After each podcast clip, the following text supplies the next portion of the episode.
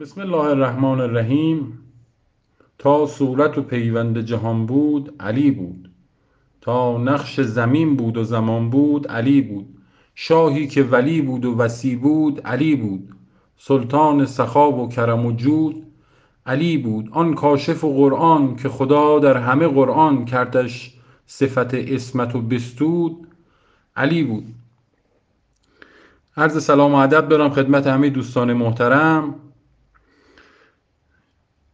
حدودا یک ماه مونده به عید سعید قدیر و به خاطر همین بهانه ای شد که واقعه قدیر و تاریخ عید قدیر و مسئله امامت و جانشینی پیامبر رو یک بار دیگه بازخانی بکنیم و ریشه یابی بکنیم. من دوست دارم خیلی سریع وارد اصل بحث بشم. اصل بحثی که دوست دارم خدمت دوستان ارائه بدم. در مورد واقعی قدیر و مسئله جانشین پیامبر خب یه سبکی هست در طول تاریخ اسلام و علمای اسلامی بیشتر به روش متن محور از روی احادیث و به شکل کلامی این رو بحث می‌کنن.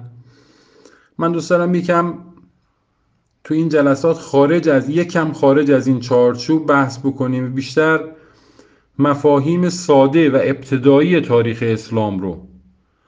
یک بار دیگه بازخانی بکنیم. چرا؟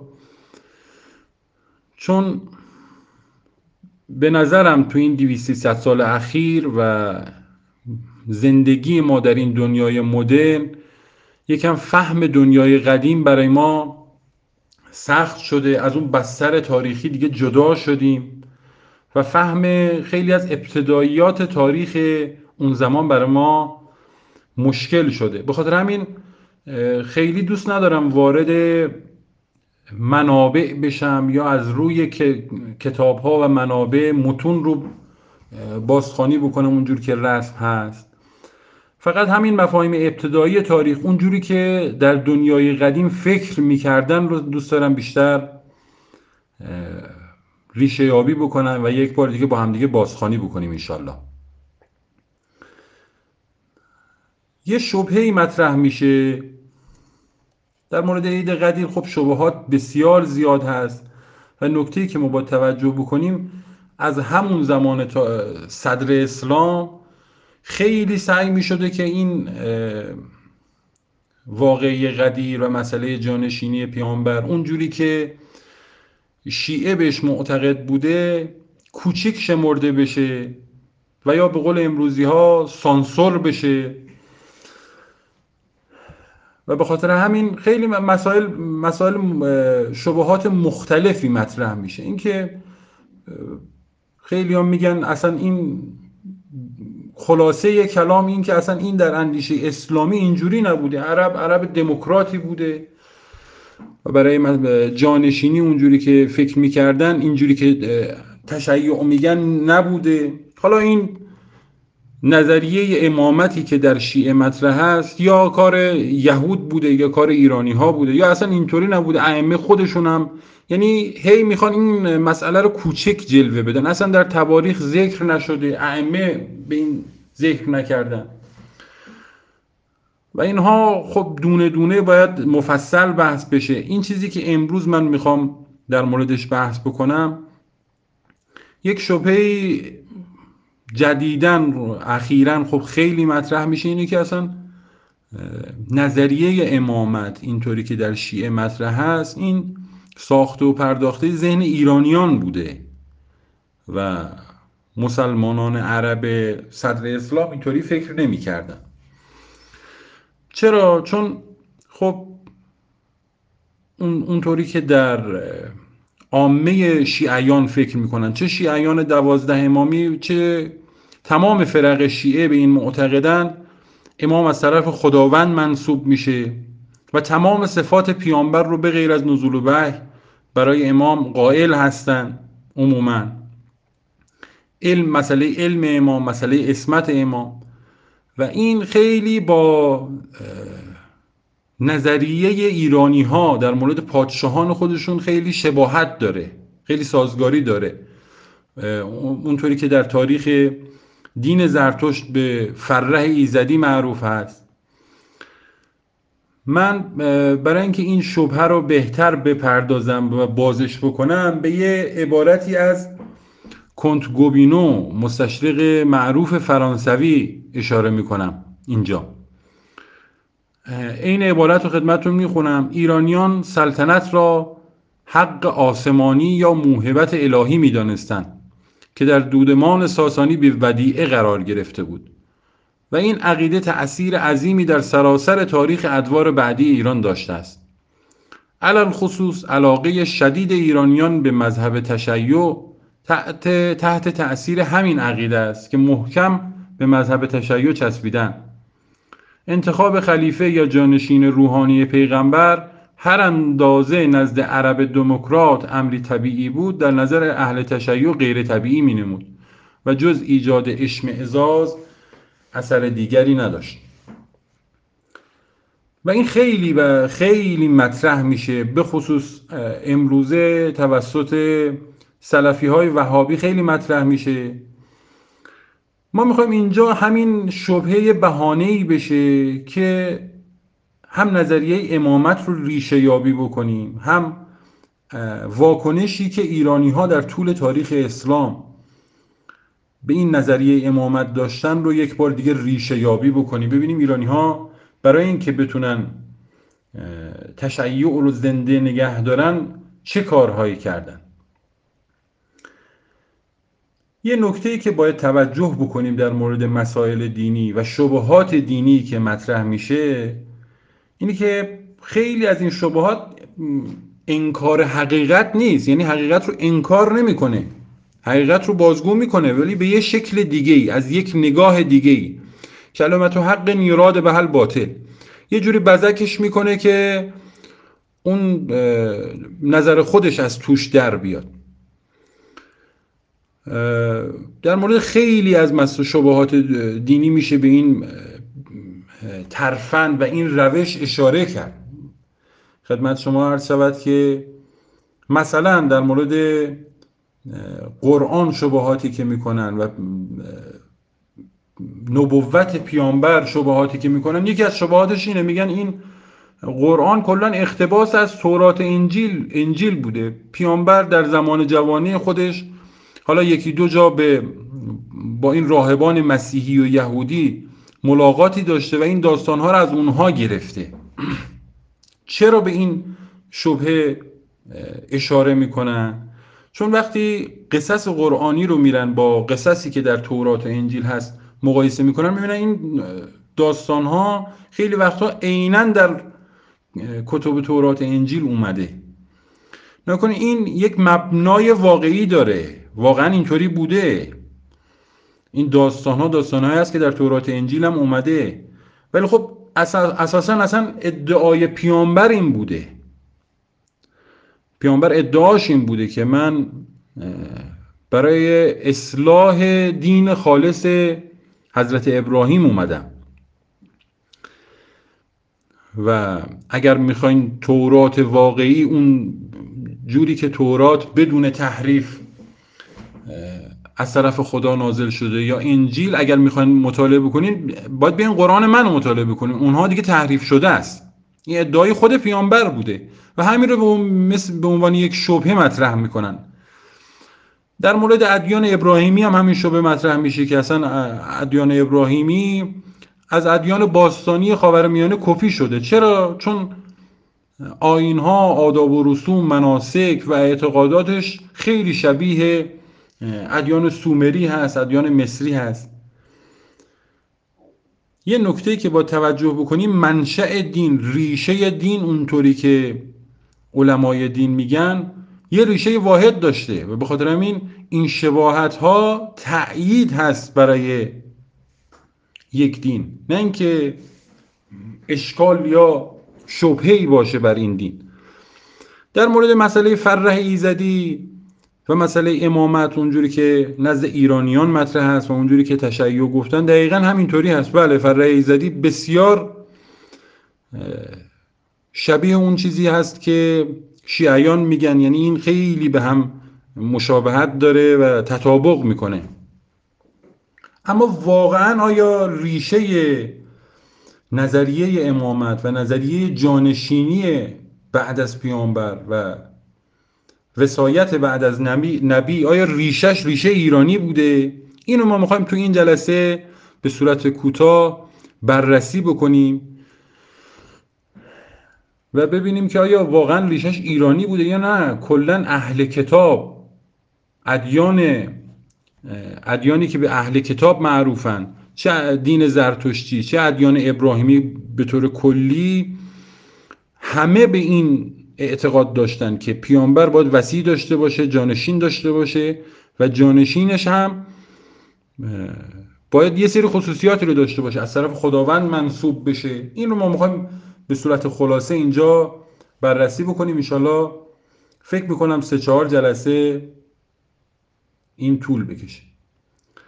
خب در ادبیات ایران تاریخ ایران و وقتی ما مراجعه می‌کنیم می‌بینیم واقعا این کار شده. یعنی ایرانی ها نظریه امامت رو به زبان فرنگی خودشون وقتی ترجمه کردن خیلی شبیه فرح ایزدی شده و اصلا از اون مفهوم خیلی استفاده کردن برای جا انداختن نظریه امامت. و در اشعار فارسی این چند اگر ما دقت بکنیم در مورد حضرت علی. پره از این مفاهیمی که نوع نگاهی که ادبیات فارسی به مسئله امامت داره. من به عنوان نمونه به, به یک شعر اشاره می‌کنم. ادیب الممالک فراهانی در مورد همین روز قدیر شعری داره. میگه امیر المؤمنین شاه ولایت خداوند جهان صدر مهیمن ز امر حق تعالی در چنین روز به تخت خسروی آمد ممکن. همین که به جای واژه امام از واژه شاه استفاده می‌کنه و ما این رو در فرهنگ خودمون خیلی داریم. شاه مردان علی شاه شهیدان امام حسین و همین می‌تونه تأییدی باشه که واقعا ایرانی ها در طول تاریخ این کار رو کردن. فرح ایزدی رو با نظریه امامت تطابق دادن. اما ریشه, ریشه این نظریه امامت به کجا برمیگرده؟ اینطور که در دنیای قدیم و در, علم در نزد علمای شیعه مطرح بوده این نظریه امامت یه میراث ابراهیمی بوده. میراثی بوده که از حضرت ابراهیم به جا مونده و به ارث رسیده. و این ادعایی بوده که تمام ادیان ابراهیمی دنبالش بودن. که وارث حقیقی حضرت ابراهیم کیه؟ از کدوم خاندانه؟ خب امروز جمعه روز دهول ارز و به نقلی روز ولادت حضرت ابراهیم هم هست و روز مبارکی هست. به طور خلاصه من دوست دارم که همین مسئله رو از سرچشمه دنبال بکنیم.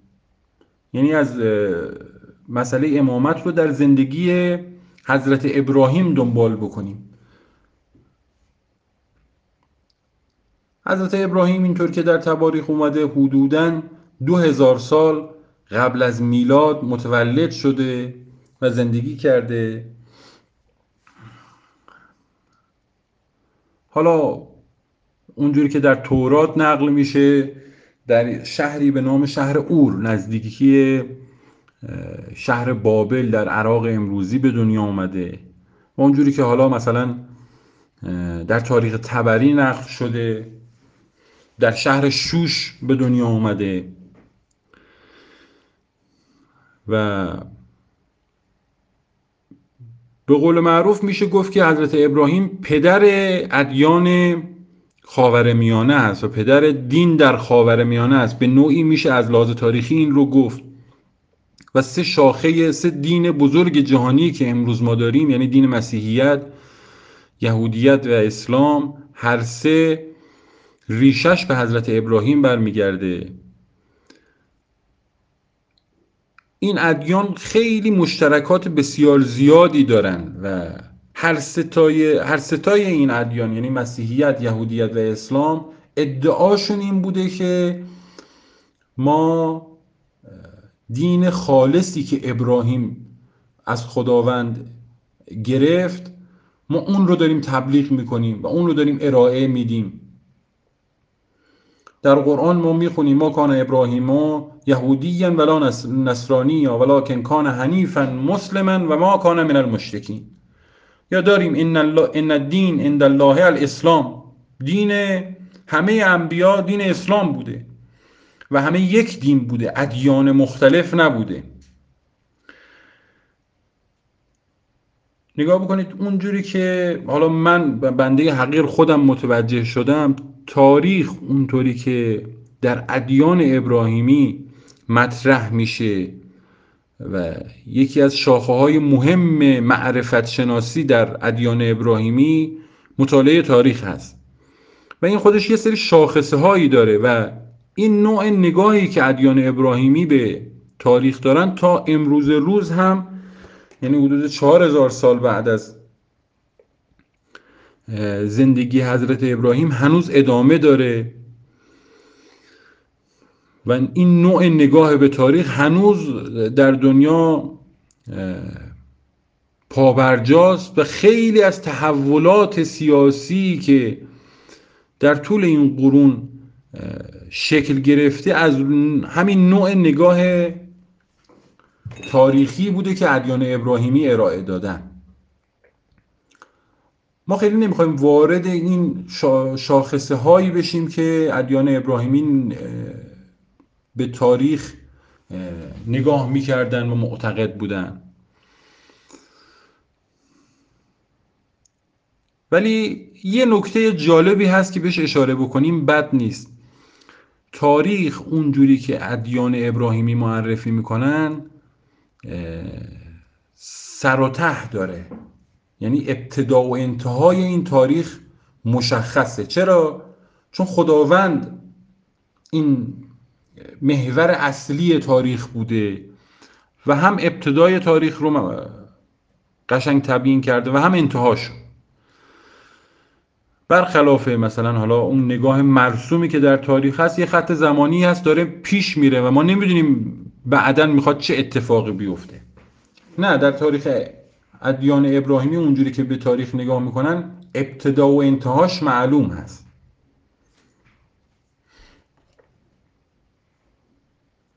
خب در بحث نظریه امامت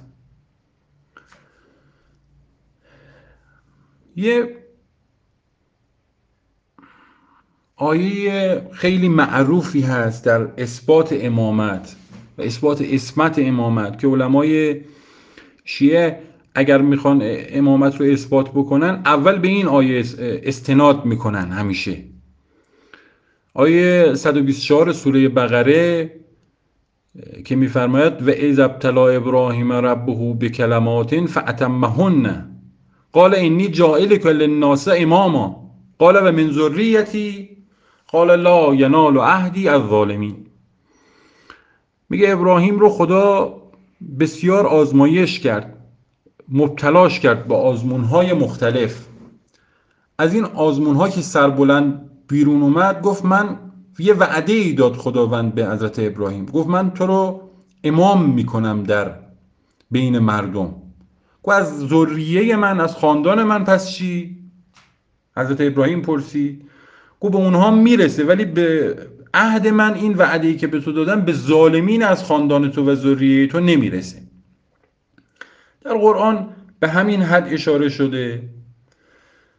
و همیشه برای من سوال هست و خیلی این سوال مطرح میشه که خب این امامتی که حالا مطرح میشه این یه مسئله هست که به حضرت ابراهیم خداوند داره میگه. چه ربطی به جانشینی حضرت محمد داره؟ حضرت محمد به اسات حضرت محمد حدود 2600 700 سال فاصله داشته با زندگی حضرت ابراهیم. این یه نکته هست که خداوند به حضرت ابراهیم میگه چه ربطی می‌تونه داشته باشه؟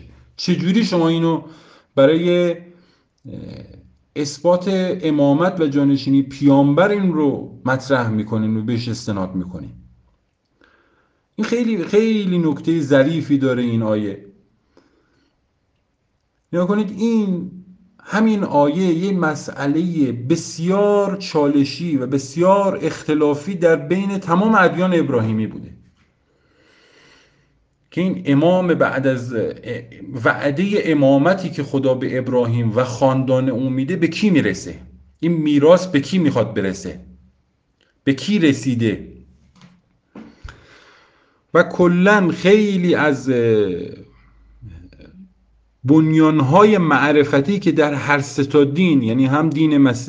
یهودیت هم مسیحیت و هم اسلام مطرح میشه بر اساس همین وعده ای هست که خداوند به حضرت ابراهیم و به تبعش به فرزندان حضرت ابراهیم میده.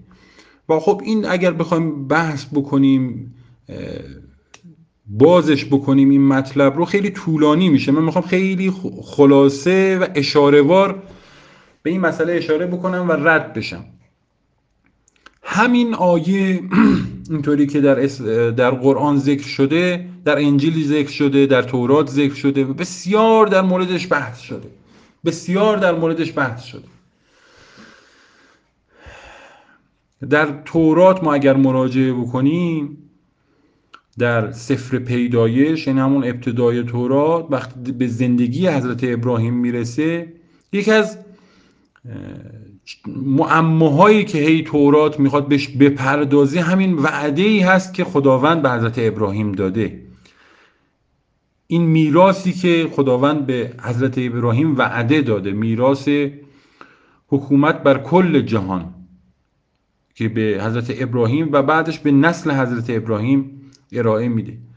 و در خود یهودیت و در خود مسیحیت هم بحث هست که وارث اصلی حضرت ابراهیم کی بود؟ کدوم یکی از اون دو تا پسرش بودن؟ اسماعیل بود یا اسحاق؟ و کلا تاریخ ادیان ابراهیمی رو شما اگر بخواید خلاصه بکنید برمیگرده به همین اختلاف بین دو تا پسر. اسماعیل یا اسحاق وارث حقیقی و جانشین میراثدار حقیقی این وعده الهی کدوم یکی از این دو تا پسر بودن؟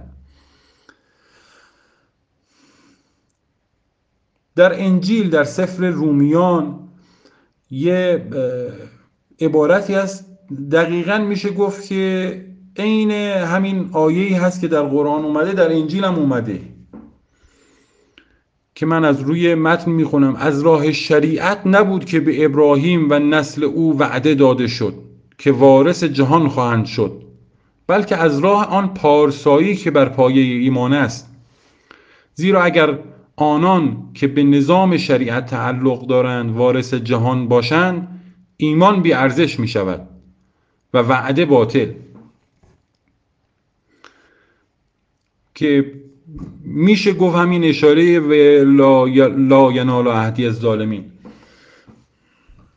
من می‌خوام بگم که اگر ادیان ابراهیمی رو با هم تطبیق بکنیم مقایسه بکنیم می‌بینیم که این یک سنتی بوده در تمامی ادیان ابراهیمی مسئله جانشینی و اینکه میراستار و وارث حقیقی حضرت ابراهیم از ذریه ایشون کی هست؟ و خدمت شما عرض شود که پروفسور ویلفرد مادلونگ یک کتاب بسیار معروفی داره به نام جانشینی حضرت محمد مستشرق فرانسوی هست. و خیلی هم بهش خورده گرفتن که شما در این کتاب خیلی بحثای قشنگی می‌کنه در این کتاب. خیلی بهش خورده گرفتن که در این کتاب شما طرف نظر شیعه رو گرفتین در مقدمه این کتاب پروفسور مادلون میاد به خوبی توضیح میده که آیا این ریشه داشته مسئله جانشینی به این شکل که الهی باشه و موروسی اونطور که شیعه مطرح می‌کنن. آیا در تفکر قرآنی آیا این ریشه ای داشته نمونه مشابهی میشه براش گیر آورد؟ ریشه تاریخی داشته. بعد به تفصیل اشاره می‌کنه انبیایی که در قرآن ذکر ازشون یاد میشه. تقریبا همه انبیا ما می‌بینیم که به همین سبک و سیاق برای جانشینی خودشون عمل کردن. از حضرت ابراهیم بگیرید که میراستار واقعیش و جانشینش حضرت اسحاق و بعد یعقوب و بعد بنی اسرائیل میشن. که همونطور که قرآن تایید می‌کنه اینها قوم برگزیده خداوند میشن.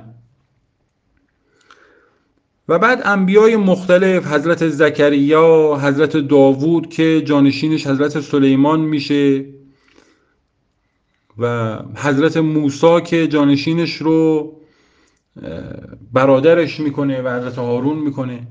پس ما می‌بینیم که این نمونه مشابه نه تنها داره بلکه اصلا این سبک و سنت تمامی انبیا در ادیان ابراهیمی بوده.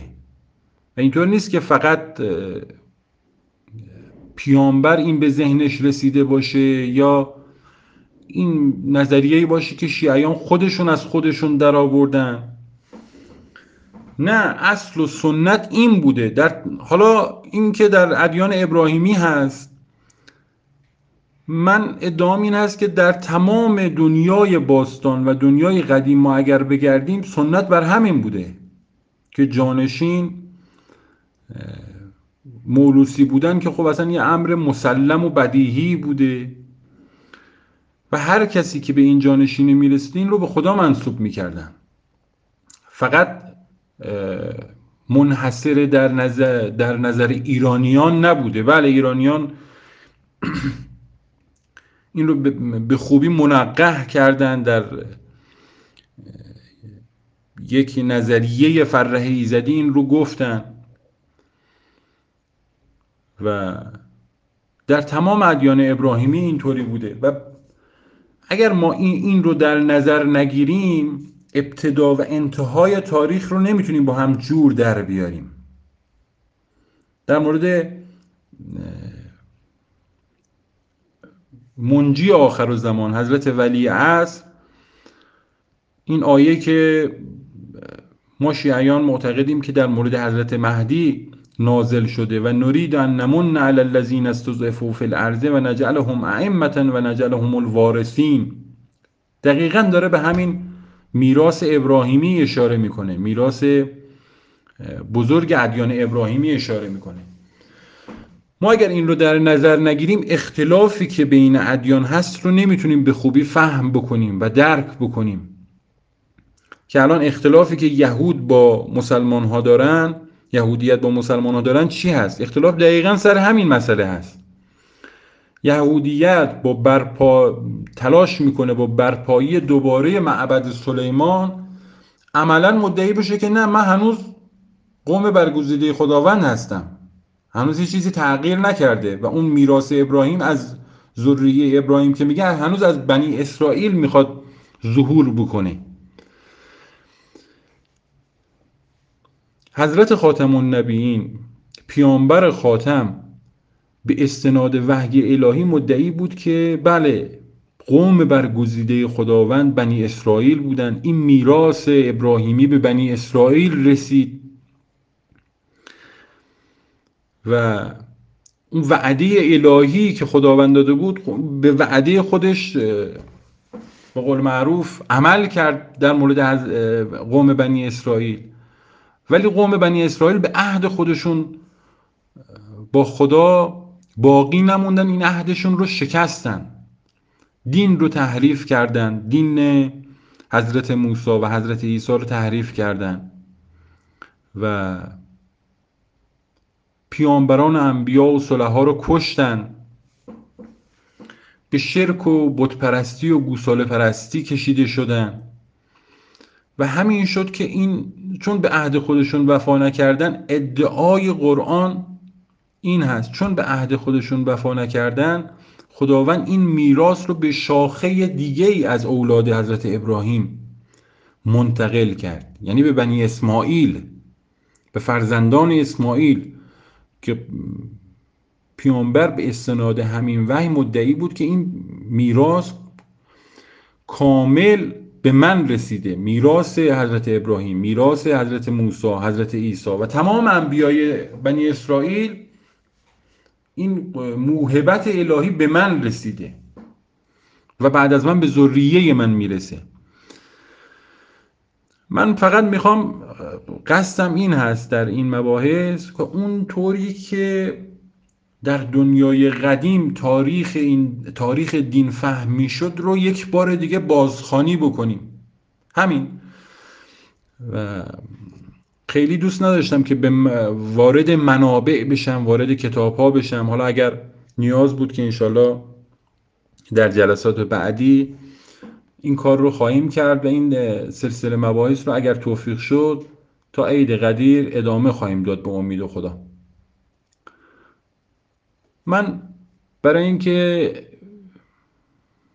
یه به قول معروف سوالی برای جلسه بعد ایجاد بکنم این بوده که حضرت ابراهیم حالا امروز روز میلادش هم هست به نقلی ما در مورد فرح ایزدی صحبت کردیم. اونطوری که ایرانی ها و زرتشتی ها عقیده داشتن. در مورد پادشاهی یا حالا ما در, در تشیع میگیم امامت.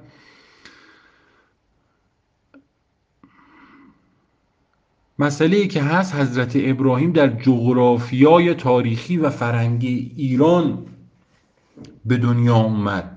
و رشد کرد.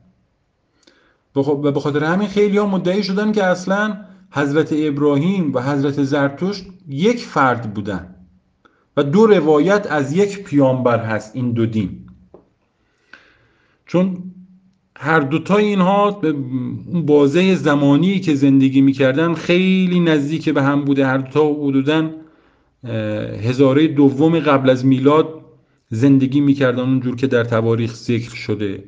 و انشالله در جلسه بعد بیشتر این دوتا دین ابراهیمی و دین زرتشتی رو با هم تطبیق می‌کنیم و مقایسه می‌کنیم. و تمام حرف من این هست که مسئله فرهی زدی درسته در ایرانیان با شدت و هدت بوده و شیعیان هم بعدا از این خیلی استفاده کردن برای جا انداختن نظریه امامت. اما ریشه نظریه امامت و جانشینی پیامبر ریشه در دین ابراهیم داره. نه این چیزی نبوده که ایرانی ها از خودشون در آورده باشن. ریشه در دین ابراهیم داره. خب بحث رو با یک شعر آغاز کردیم. با یک شعرم تمام می‌کنم. شاه ما شاه است و نامش مرتزاست در دو عالم شاه ما شیر خداست. شاه ما را بر همه شاهان شهیست. شاه ما بر جمله شاهان پادشاست. جمله شاهان عالم سر به سر بر در این شاه ما همچون گداست.